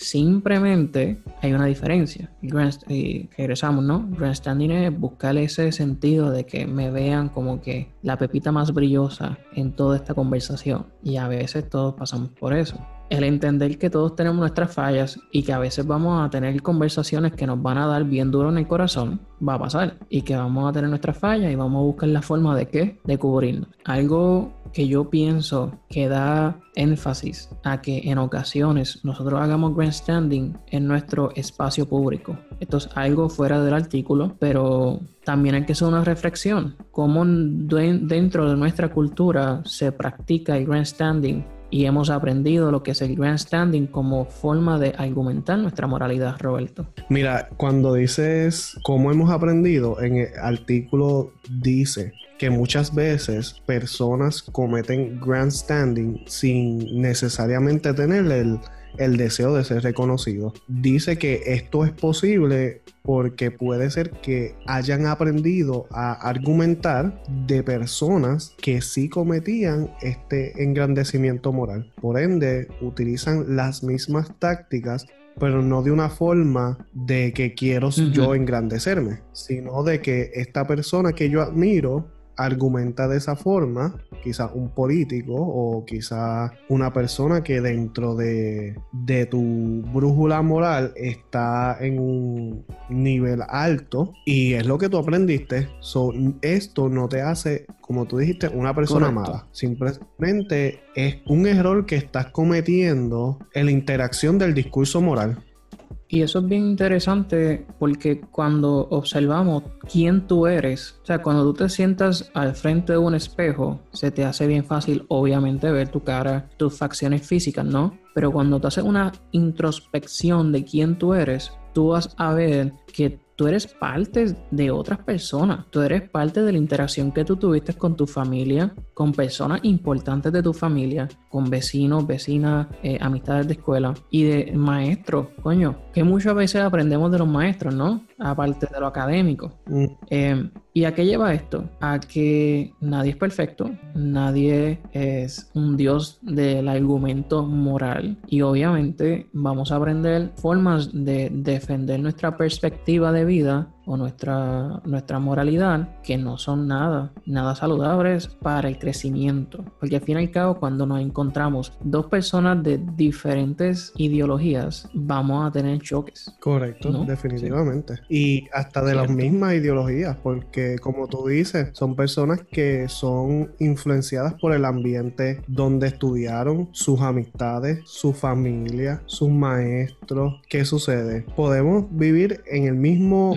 pueblo, ¿verdad? Tú y yo somos del pueblo de Calle en Puerto Rico y sin embargo cuando nos conocíamos aprendíamos un montón el uno del otro. O sea, era como que, diablo, qué brutal esto. Y, y yo, wow, qué brutal esto. O sea, en la experiencia de, de, la amistad de nosotros, tú haciendo tu maestría, me decías, mira Roberto, léeme este ensayo. Y yo te daba feedback de él y era como que ahora mismo la clase que, de la que salí eh, hablaba del conflicto y tiene tiene tres teorías, ¿verdad? Una de ellas indica que el conflicto debemos eliminarlo. Imposible. Otra dice, mira, pues, el, exacto. Otra dice que el conflicto no es bueno ni malo, es algo que se necesita y que puede ser una fuerza positiva. Y la tercera teoría, que es teoría interaccionista, nos dice que el conflicto debe existir siempre, que es necesario para el crecimiento. Y me fue, me estuvo cómico porque pensé en este podcast. O sea, este podcast yo lo hice con la intención de que tengamos una conversación tú y yo y choquemos en ciertos puntos y podamos crecer nosotros y puedan crecer los oyentes. Correcto. Y, vamos a chocar un día de esto. O sea, ahora, mismo nos escuchan y dicen, pero es que ustedes no están debatiendo nada. Bueno, hasta ahorita no, claro. Eh, Exacto. Pero aún así eh, tenemos nuestras diferencias, ¿no? Em, tuvimos una ahorita que posiblemente esto no vaya a caer en, en, en la grabación, pero estábamos debatiendo cómo damos un ejemplo, ¿no? ¿Cuál es el mejor ejemplo de cuál era? Eh, trumping on. ¿Verdad? ¿Por qué? Porque se visualiza diferente. Ahora, eh, el conflicto, oye, esa clase está bien interesante. Yo, yo me iría más por la segunda, by the way. la segunda y la tercera. Um, para mí el conflicto siempre va a existir. De una forma tal vez leve hasta una forma, obviamente. Yo me voy con la tercera en, en full, full approach. Porque para mí el conflicto no es lo malo. Es cómo tú reaccionas al conflicto. Claro, claro. Eh, so, para mí el conflicto siempre puede traer algo bueno. Digamos que ahora está pasando lo del racismo. Esto es un conflicto y es un conflicto bien grande, pero esto puede traer a la luz de las personas, mira, hay gente que tiene una posición de poder en la cual no deberían estar porque abusan de ese poder. Pues eso nos puede mover a quizás tengan una evaluación psicológica este, ¿cómo se dice? Cada cierto tiempo para evaluar a esta persona. Quizás este, la forma en que ellos lleguen a la policía, ¿verdad? La academia no sea de meses solamente y quizás requiere un poco más de tiempo. Esto sí, e, es un montón de conflictos los que trae, ¿verdad? Este, estas cosas pero pueden ser stepping stones, ¿verdad? Piedras para tu pararte y llegar a un mejor lugar. Hace años atrás existía la esclavitud y tuvo que haber conflictos para salir de ella. No estoy diciendo que la esclavitud era buena, pero para mejorar como sociedad y como individuos necesitamos el conflicto. Necesitamos ser confrontados, que nuestras creencias sean confrontadas, que nuestras posiciones morales sean confrontadas. Y ahí uno puede decir, mira, espera, porque a veces vivimos este, doctrinados, ¿entiendes? A veces vivimos pensando que, que cierto punto es blanco o es negro. Y cuando chocas con el blanco con el negro, dices, wow, espérate, hay un montón de grises aquí. Hay un montón de grises, como tú dices, Roberto. Y fíjate, ayer en mi trabajo, mm, yo estoy participando en un entrenamiento online por lo del coronavirus, ¿no? Y me estaban pidiendo que hiciera un pequeño taller, como si fuera a entrenar a alguien, sobre la diversidad cultural. Y se habló tanto de la diversidad cultural que yo digo, bueno, ¿qué recurso puedo usar? Tú sabes, una película, un poema, una canción, pero una canción te puede hablar de una cultura, un poema te puede hablar de una cultura, una película también. Y el punto de la diversidad cultural es observar que en tu vida hay más grises, porque tú eres parte de esa sociedad. Eh, y esto un anuncio no pagado, pero yo recomendé la película de Héctor and the, Search for Happiness, Héctor y la búsqueda de la felicidad. Y esa película no tiene que ver absolutamente directamente nada con cultura, tiene que ver con la búsqueda de la felicidad. Eh, pero este personaje encuentra su felicidad luego de pasar por diferentes culturas y estilos de vivir la vida y clases sociales y situaciones sociales que le cambiaron de observar su vida de blanco y negro a llegar a un punto donde diga, ¿sabes qué? Esto sí me hace feliz, esto no me hace feliz, pero se apropia de. Um, pero bueno, regresando acá al grandstanding, a veces nos vamos de, de, de, los temas porque esto está relacionado a todo, ¿no? Como tú observas la vida, ¿no? Um, algo bien, algo bien interesante que, que, me gustó como los escritores de este artículo lo presentan es que te dicen, mira, hay gente que no participa y en la realidad hay gente que no le interesa participar directamente, indirectamente yo creo que siempre, directamente de un discurso moral, de una discusión moral. Hay gente que tienen un moral discourse, que meramente lo que se supone que hagamos, ¿no? Que tengamos nuestra, nuestra conversación moral de forma que no hagamos grandstanding, nada de esto. Luego se brinca el grandstanding, que es lo que estamos este, identificando hoy. Y luego esta persona eh, saca un término que a mí me dio tanta gracia, porque yo creo que sí existe, que es el moral bullshitting. Yo no sé Yo no sé cómo podemos traducir eso al español, pero sería mayormente eh, la pila de mierda moral. Yo creo que es que el término más calle más, ¿cómo se dice? Vulgar que podemos utilizar es sí, hablar mierda. Es hablar mierda. Y eso, ¿cuántas veces no hemos visto eso, no? Eh, que tú dices, pero que mucha mierda ahora este tipo, que mucha mierda ahora esta otra persona. Eh, y tú le dices buenos días y ya te empieza a hablar de por qué el día no es bueno y esto y lo otro y lo que pasó la semana pasada. Dice que carajo tiene que ver eso con el buenos días, ¿no? Con decir para atrás buenos días, ¿cómo estás, no? ¿Qué, tiene, el día, de, bueno? ya empezamos.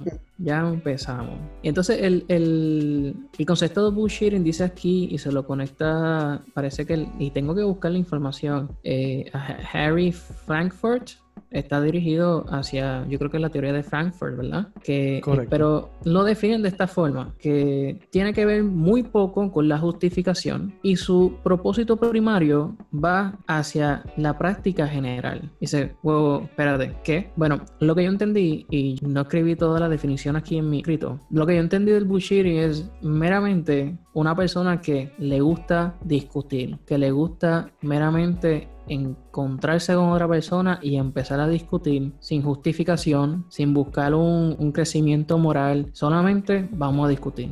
Sí, dice que el problema mayor es que cuando empieza a hablar no tiene nada que ver con el argumento moral. Y nos ha pasado un montón de veces. Tú estás discutiendo con una persona y de repente tú vienes y dices, pero ven acá, no estamos hablando de eso. Y cuando empieza a sacar otras cosas que son irrelevantes al tema, pues yo entiendo que ahí es que está empezando a hablar mierda, que está haciendo el moral bullshitting. Como que dice, it has little to do with the justifying purpose or primary end. O sea, tiene poco que ver o ninguno con justificar el argumento o, el argumento principal. Eh, son personas que, como tú dices, lo que quieren es rant, como que empezar ahí a, hablar mierda.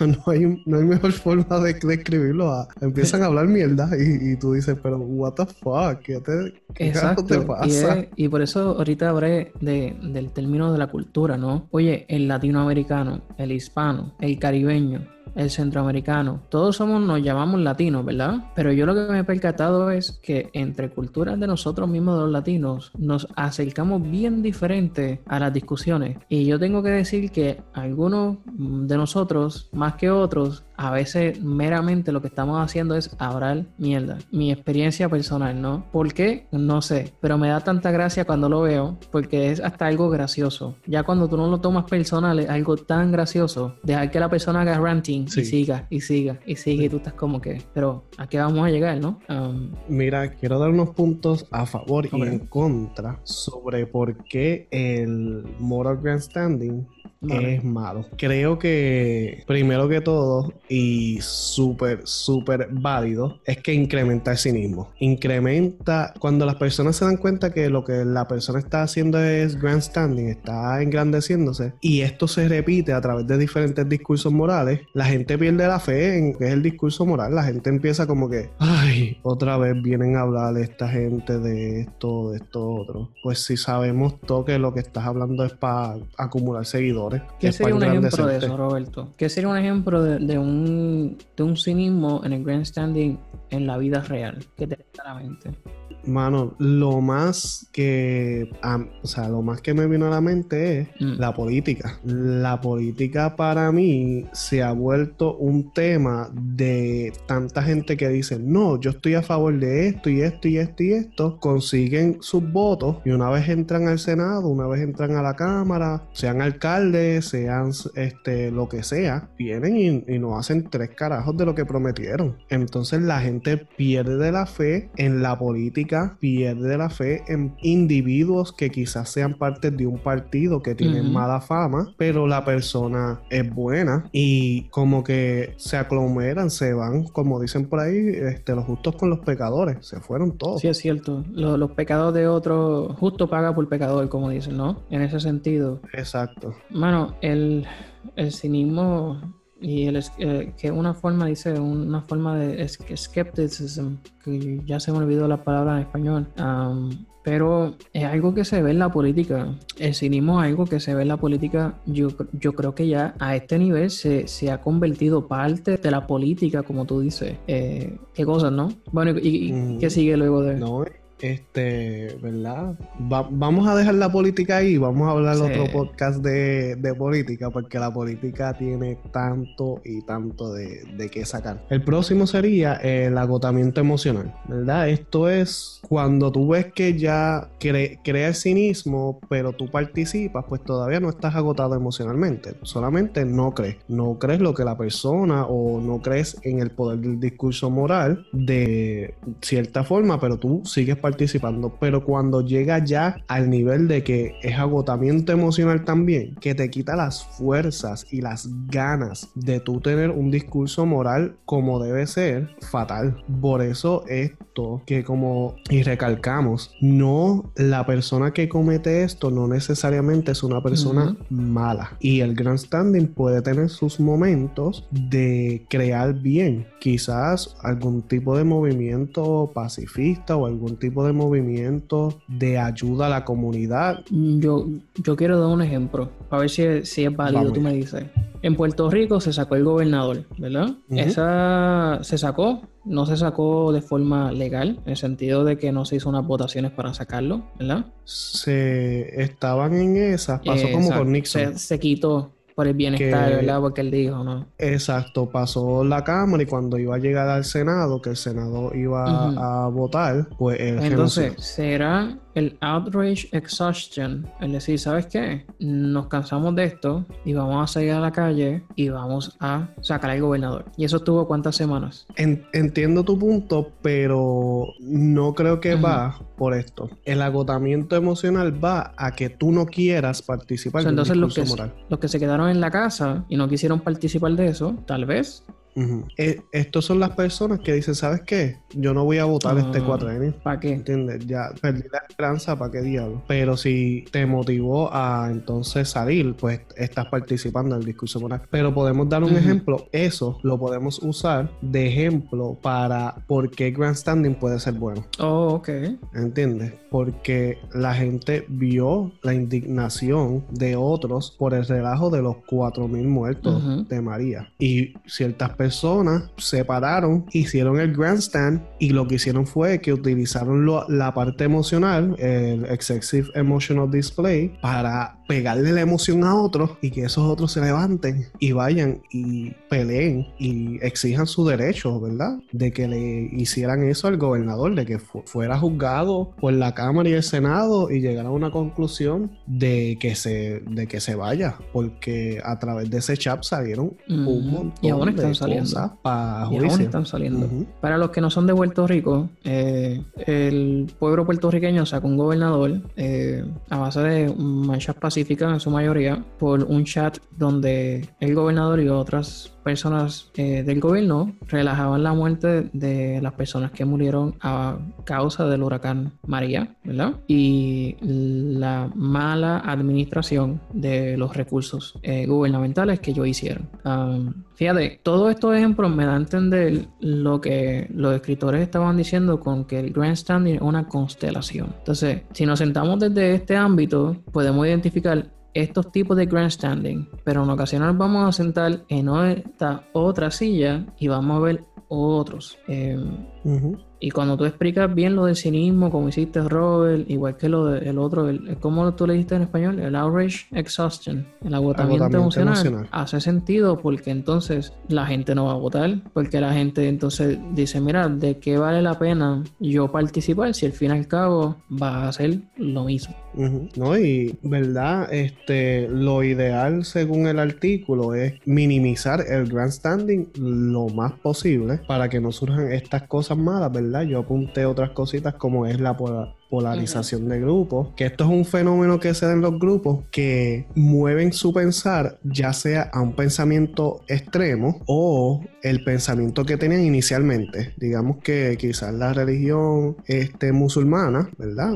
Se dividió en dos. Están los yaístas y no me acuerdo el nombre del otro, pero se polarizó una parte del grupo a, las, a unas ideas extremas y los otros conservaron los pasajes más a la comunicación y el servicio a Dios y al servicio al prójimo. Otro aspecto es que es una falta de respeto a la persona con la que tú estás argumentando, ¿verdad? Estás burlándote de su inteligencia y estás también haciendo lo que ellos dicen free writing, como que estás cogiendo pon en gente que argumentó a el punto que tú estás argumentando sin cometer mm. standing y pues daña el propósito del discurso moral al final de todo. Porque cuando la gente lo lleva a su máximo verdad que suele pasar es una forma de analizar del humano como que ah si este es así y este es así este es así todos son iguales. Pues se pierde la confianza completa. Se pierde cuando cuando hacemos generalizaciones en todo se pierde. Y algo de la generalización es cuando tú meramente aceptas un argumento o aceptas una visión meramente sin crear juicio propio, ¿qué estás haciendo? ¿no? Eh, uno de los quotes que me gustó mucho de,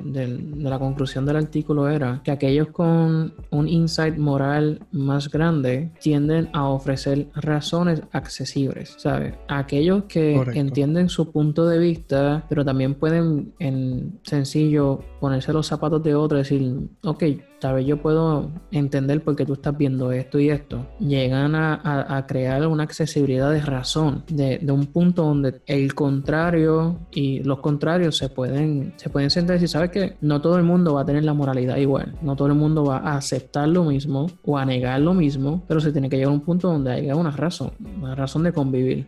Que eso yo no lo veo, Roberto. No lo estoy viendo mucho actualmente y vaya la redundancia, acabo de hacer una generalización, ¿no? Indirectamente. Pero pero mi perspectiva, cuando yo veo la polaridad que hay políticamente, la mm, polaridad que hay en argumentos, tanto en los eh, social medias o en las noticias principales de Estados Unidos, porque pues vivo actualmente en los Estados Unidos, yo lo que veo es este rojos contra azules, estos contra estos, y aquellos que estamos en el medio intentando crear un espacio de comunicación y de argumento a la base de la razón, nos comen vivo. Nos dicen que tenemos que estar puestos en una posición para poder participar. No, y para mí también es este es agotado. Es agotado porque cuando tú tratas de hacer las cosas bien, tratas de tener argumentos buenos, argumentos que no son basados en emoción, que son basados en evidencia. Y todo esto es un trabajo que tú pasas o un trabajo que, una experiencia que por la cual tú pasaste, porque a veces no, no lo buscaste, a veces llegó a ti. Y te pones a debatir con personas que están cometiendo grandstanding o que simplemente quizás están solamente enseñando esa expresión emocional excesiva y ellos están tan inmersos en su emoción que no hay forma de razonar con esa gente. Claro, porque incluso cuando vemos la teoría de, Cognitive Behavior Therapy, la terapia cognitiva este, conductual, observamos que hay una conexión y hay una correlación entre tu emoción, tu pensamiento y tu conducta. Entonces, mientras yo, yo pienso que mientras más hábil tú eres para tener un insight de qué tú estás sintiendo o qué, qué emoción tienes y cómo te está afectando en tus pensamientos, va a poder crear un, como, como un, un argumento más efectivo cuando te sientes tal vez atacado o cuando te sientes tal vez que lo que la otra persona está diciendo no va contigo. Meramente de solamente decir, ay, mis emociones. Porque en realidad las emociones son válidas para el individuo, tal vez para tu familia, tal vez para tus seres queridos, pero cuando se basa hacia un argumento moral, las emociones, ¿qué son? ¿Qué son? Es que emociones son emociones, son subjetivas al individuo, o sea, tú no puedes basar tu emoción para determinar que algo es bueno o es malo, y aún así hay teoría, ¿verdad? De moralidad y ética, que es la teoría de consecuencia, consecuencialismo, que sí determina lo que es bueno y lo lo, que es malo a base de las consecuencias y, y toma en consideración lo emocional. Pero no es algo individual, es algo grupal. O sea, es vamos a tomar en consecuencia las consecuencias de X acción, cuánto daño hace versus cuánto bien hace. Si es algo que hace más daño que bien, pues en esta circunstancia es malo, pero puede ser que en otra circunstancia sea bueno, la misma acción. Bueno. ¿Alguna peculiaridad de, del escrito? Mm, una peculiaridad del escrito, para mí sería la forma incluso como lo escribieron. ok. Es más llevadero que otros artículos. Observé que te llevan de un ejemplo a un ejemplo a un ejemplo hasta llevarte a explicarte lo que ellos entienden que son y lo que ellos identificaron como las manifestaciones o las funcionalidades. Pude visualizar lo que ellos estaban diciendo, pude crear mi propia visualización. siento que esto es algo que le pueden seguir dando más y más y tal vez incluso hasta investigarlo de una forma cualitativa, eh, pero estaría un poco complicado eso porque volvemos cómo van a ser el instrumento para la, para la investigación, ¿no? Eso tenemos otro episodio para hablar de cómo tú mides en las ciencias sociales factores subjetivos. Mm, bueno, pero ¿y, qué tal tú? ¿Qué tuviste del, del escrito? Algo que me llamó la atención es que hablaban del Grand Standard como mujer. Decía mucho herself, she, y me estuvo curioso que los mm. autores fueran hombres y hablaran de. Porque cuando me di cuenta dije, espérate, espérate, a lo mejor es una mujer está participando de este escrito. Y cuando subí, no, los dos son hombres. Y no me está curioso, no sé por qué utilizaron eso. A lo mejor es algo bueno, ¿verdad? A lo mejor siempre se usa el hombre como o lo masculino como, forma dominante y en este caso utilizar lo femenino. Pero es, es, como que es cómico verdad porque quizás una persona con mente lo que se conoce como una feminazi verdad ese feminismo extremo diga porque dos hombres están utilizando el término femenino para hablar de algo que ellos consideran negativo. Eso es y sería excelente pregunta enviarle un correo electrónico a estos dos escritores y preguntarle, oye, eh, ¿cuál fue la razón principal por la cual ustedes decidieron escribir el sujeto que estaba haciendo grandstanding como una fémina? sabrá Dios y es la experiencia de ellos. Sabrá Dios y es, y es que querían hacerle esa justicia equitativa ¿no? De dejar de usar el, masculino dominante y usar el, subjetivo femenino. Ah, pero es verdad lo que tú dices. Si viene una persona que está cerrada en, que, en que todo es de esta forma, se va a atacar. Puede, puede el ejemplo del feminazi que tú dijiste, pero también de, la, de, los profesionales más tradicionales que te van a ir a la lingüística, te van a decir, no, se supone que ellos escriban de esta forma porque el idioma del inglés y esto y lo otro, eh, ok, que se pelean entre ellos, pero la información que se dio está muy buena. Eh, tú me habías dicho, Roberto, que ellos fueron los que identificaron y, le dieron como que, como que cuerpo a lo que es el grandstanding, ¿verdad? El grandstanding como tal parece que ya se veía, pero ellos formalizaron la palabra moral grandstanding. Ok, wow, eh, este es impresionante. ¿eh? O sea, ellos le dieron, eh, académicamente le dieron un espacio. Sí, porque es verdad, yo, yo creo que socialmente siempre se ha visto, y bueno, ¿sabes qué? Vamos a ponerlo más sencillo. Desde que uno es pequeño, uno sabe cuando alguien está hablando mierda o cuando uno está como que, ¿qué rayos? ¿Por qué estás hablando de esto de esta forma? ¿No? ¿A dónde tú quieres ir con esto? ¿Por qué tú estás hablando de esto ahora mismo? ¿Sabes? Y eso son cuestiones de preguntas que yo me, vino a la mente mientras yo leía este artículo porque el grandstanding no es que, que existe desde este año ni del año pasado, como dijo Roberto. Tal vez le dieron formación académica, pero esto siempre ha estado.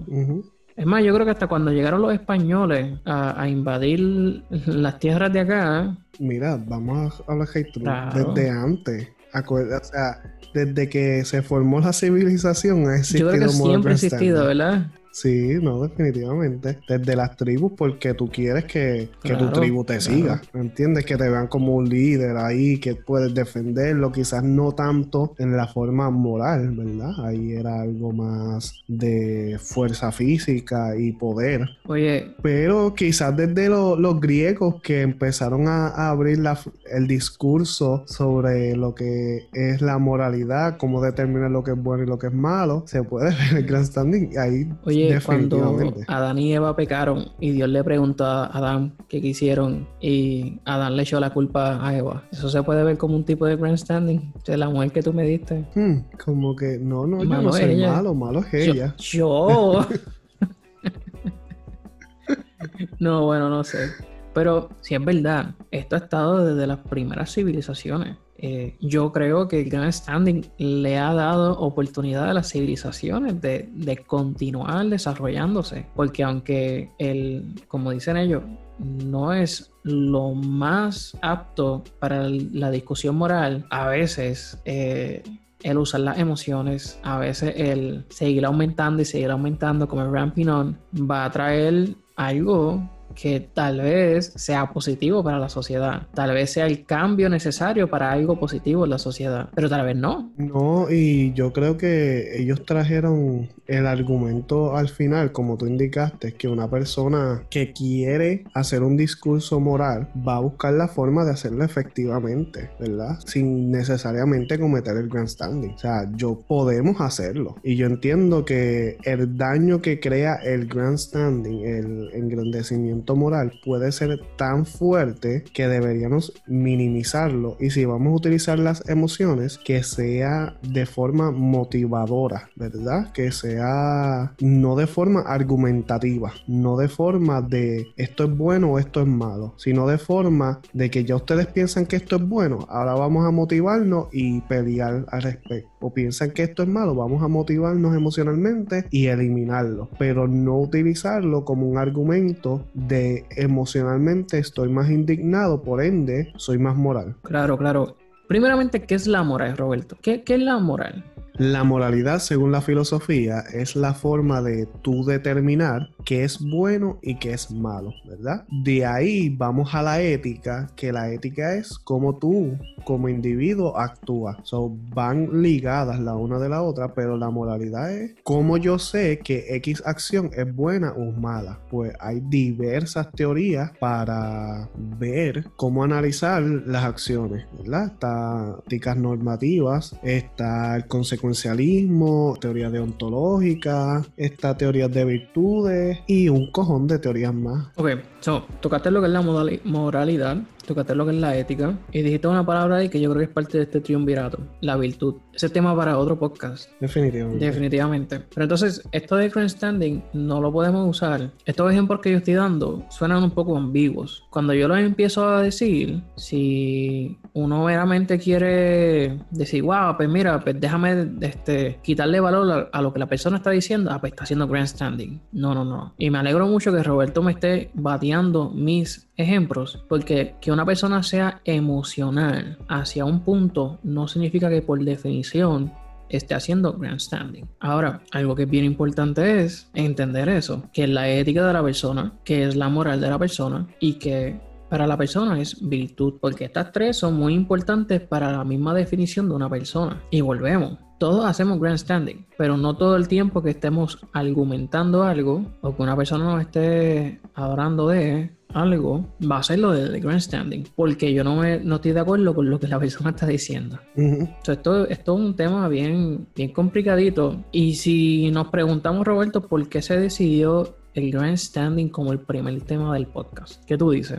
Mano, fue algo que me llamó la atención. Lo escuché de un podcast que escucho en inglés y cuando lo escuché yo dije, wow, espérate, esto está brutal. Eh, la forma en que se estudia la moralidad, por lo menos estas personas la estudian, es una forma que para mí me vuelan la mente. Estos tipos, el podcast se llama Very Bad Wizards para toda aquella persona que entienda el inglés, pueden ir a escucharlo. Y yo dije, espérate, esto yo lo tengo que traer al español. Y he aprendido tanto de ellos, he aprendido de otros podcasts y otros cursos que he tomado de libros, un chojo de libros que he leído. Y la ética, la moral y la realidad para mí son cosas que, que deberían ser estudiadas lo más empíricamente posible porque forman, forman individuos, forman sociedades, forman cultura y siempre el, estudiar, el investigar estas cosas, eventualmente traen dinámicas, traen terapia y traen formas de mejorar la política, la comunidad, etc. So, grandstanding, ¿por qué grandstanding en específico? Por lo mucho que se da en estos tiempos. Yo diría también que hay una teoría no tengo el libro aquí conmigo, o un teórico que habla de las inteligencias múltiples. El tú poder tener un argumento con alguien desde un ámbito social es parte de una inteligencia. Mm, que tú no lo puedas hacer no significa que no seas inteligente. No estoy diciendo eso, ¿no? Pero es una inteligencia que cada uno de nosotros tiene que desarrollar. ¿Cómo tú vas a llevar tu argumento de una forma que se entienda? Que no estés buscando una validez de que te miren como la pepita de oro del argumento que estás defendiendo y que se lleve ese argumento de una forma que tú crezcas y que la otra persona siga creciendo en su moralidad. Se acepten mutuamente o sigan peleándose en el sentido moral, como sea, eso está bien, no hay problema, meta mano, pero ¿cómo se va a hacer? Eh, y yo creo que uno de, los temas que luego podemos hablar y discutir es la inteligencia múltiples inteligencias, porque eso es bien necesario. Esto de entender que si eres bueno en matemática, eres inteligente y si no, no, ya se debe de acabar, ¿no? Ah, hay mucha inteligencia. Ah, ¿Cuál sería el próximo tema? Podemos hablar del overthinking. Overthinking, ay Dios mío. Nadie hace eso. No, no, nada más que ahorita yo estaba pensando en, en ejemplos y me debatía los mismos ejemplos que yo. Mi gente, eso estuvo súper gracioso. Eso estuvo súper gracioso. Dio como cuatro ejemplos. Bueno, no, no, este no, porque el contraargumento. Y yo, ok, vamos de. Y eso está bien, ¿no? Porque nosotros no queremos dar información por dar información y mucho menos no queremos desinformar. los ejemplos que estamos intentando hacer no van a ser perfectos. E incluso la información que les presentamos en este podcast posiblemente tenga unos hoyos. Posiblemente yo, Roberto, dimos, dijimos algo que nos fue la mejor forma. Pero está bien, porque se está aprendiendo, ¿no? Correcto. Y no sé, vamos a recapitular lo que, lo que entendemos que es la información más, más interesante, ¿no? Primeramente, que el grandstanding siempre ha pasado. Número dos, hacer grandstanding no es malo. No es lo deseado, pero no es malo. No eres una persona que debe de darte con el látigo si en algún momento de la vida te has encontrado haciendo grandstanding. Y no es la intención de que la gente se juzgue a ellos mismos. Correcto. Es al contrario, que digan, wow, espérate, yo estoy haciendo esto, déjame mejorar. Correcto. Y eso al fin y al cabo es parte del crecimiento moral de la persona. Correcto. Eh, y visualízate, tú estás participando de cierto grupo social, estás participando de cierta religión. Y cuando tú hablas de X o Y cosas, si tú, si lo que te está llamando es que brilles como una pepita de oro para las personas que piensan igual que tú o no piensan igual que tú, piénsalo a ver. Piénsalo a ver. ¿Estás haciendo grandstanding o, o qué? Um, y esa es la forma, yo, yo diría, más fácil de llegar a un punto de decir contra, eh, ¿qué, estoy haciendo yo? No evaluar de lo que estoy haciendo es efectivo o causa más daño de lo que es mi intención. Porque quizás la intención no sea causar daño. Sin embargo, la forma en que lo estás llevando sí está causando daño.